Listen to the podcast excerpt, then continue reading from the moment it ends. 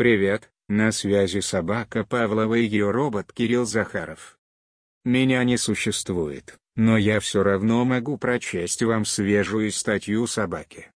Поехали. Ускорение реализации прототипов.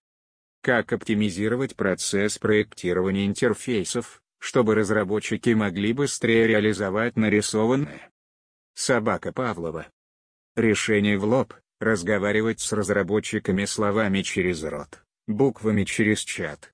А вот сами расскажут, чего им не хватает и где жмет. Как частные решения, принимается.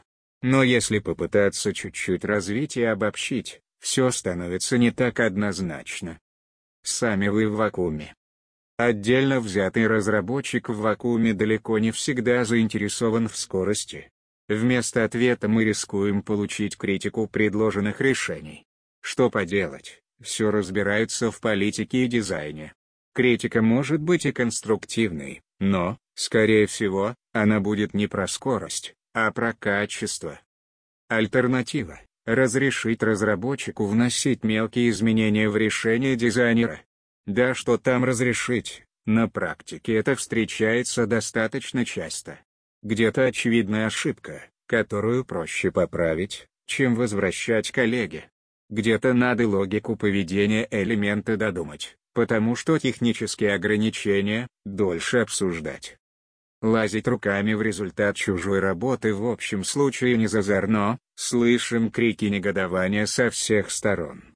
Если и руки мытые есть голова на плечах, то это действительно может повлиять на скорость быстрее самому сделать, чем запускать процесс допилок и правочек.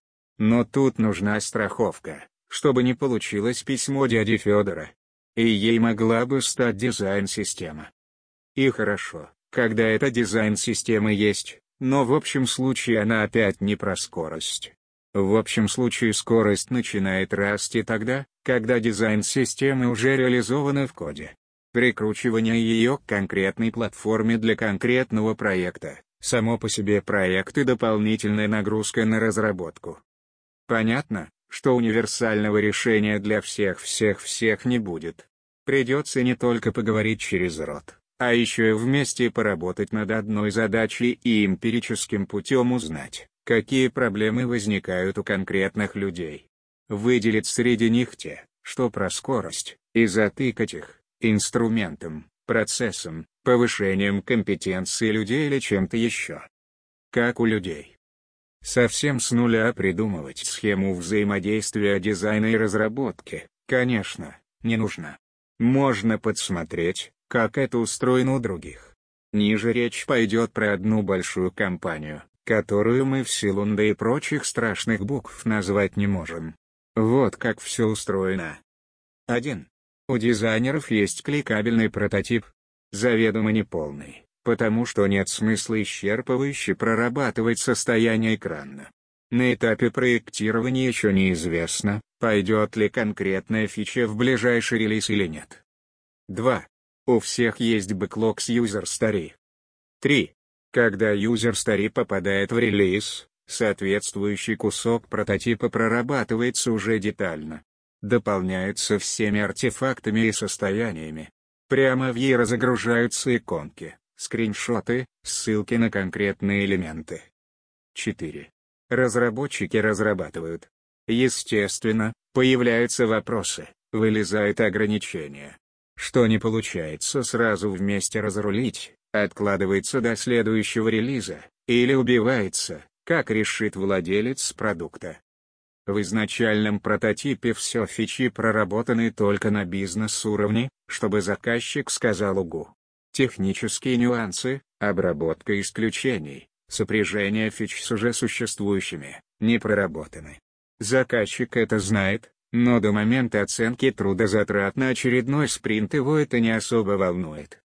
А вот потом наступает самое интересное. Начинается дизайн сопровождения релиза, которым занимается, внимание, бизнес-аналитик. Он сообщает разработчикам, как себя ведет каждая кнопочка, фишечка, плашечка, и вообще имеет полное право колбасить мелочи по прототипу. Проектировщика к этому делу тоже привлекают, но только тогда, когда без него вообще никак. Собрать прототип, протестировать, презентовать стейкхолдерам, передать в разработку, ответить на вопросы вида «А это что и как работает?» Всем этим занимается бизнес-аналитик. А чем занимаются проектировщики? Младшие создают сложные кликабельные прототипы, так как знают Axure или Sketch от и до. С адаптивом, загрузкой данных, свистульками. Старшие заботятся о паттернах поведения, изучают лучшие практики, ищут новые способы решения интерфейсных проблем, занимаются поддержкой и развитием дизайн-системы. УКС, про пользовательский опыт, Бизнес-аналитика, про бизнес. Ну не чудо ли? Когда подрядчик внешний. Если разработка случится когда-нибудь потом и чьими-нибудь силами, то особенно не разгуляешься. Все, что может сделать УКС-подрядчик, выдать документацию. Максимально подробную с учетом ограничений по времени и бюджету. Если разработка вот-вот уже случится, то лучше заложить дизайн сопровождения хотя бы в минимальном виде. Объем работы по сопровождению сильно зависит от разных факторов, но в любом случае это не драматически влияет на бюджет. Иногда и 10 часов не набирается. Для водопадной команды — сессия вопросов-ответов, после того как разработчики прочитают ТЗ и потыкают в прототип. Для гибкой истории Несколько часов при планировании итерации и еще немного по ходу пьесы. В любом случае, поговорить с заказчиком, что поможет ему максимально быстро превращать дизайнерские решения в код. Это одна из публикаций по мотивам наших обсуждений в рабочем чате. Здесь нет готовых решений однозначных выводов. Могут быть спорные тезисы и аргументы без пруфлинков.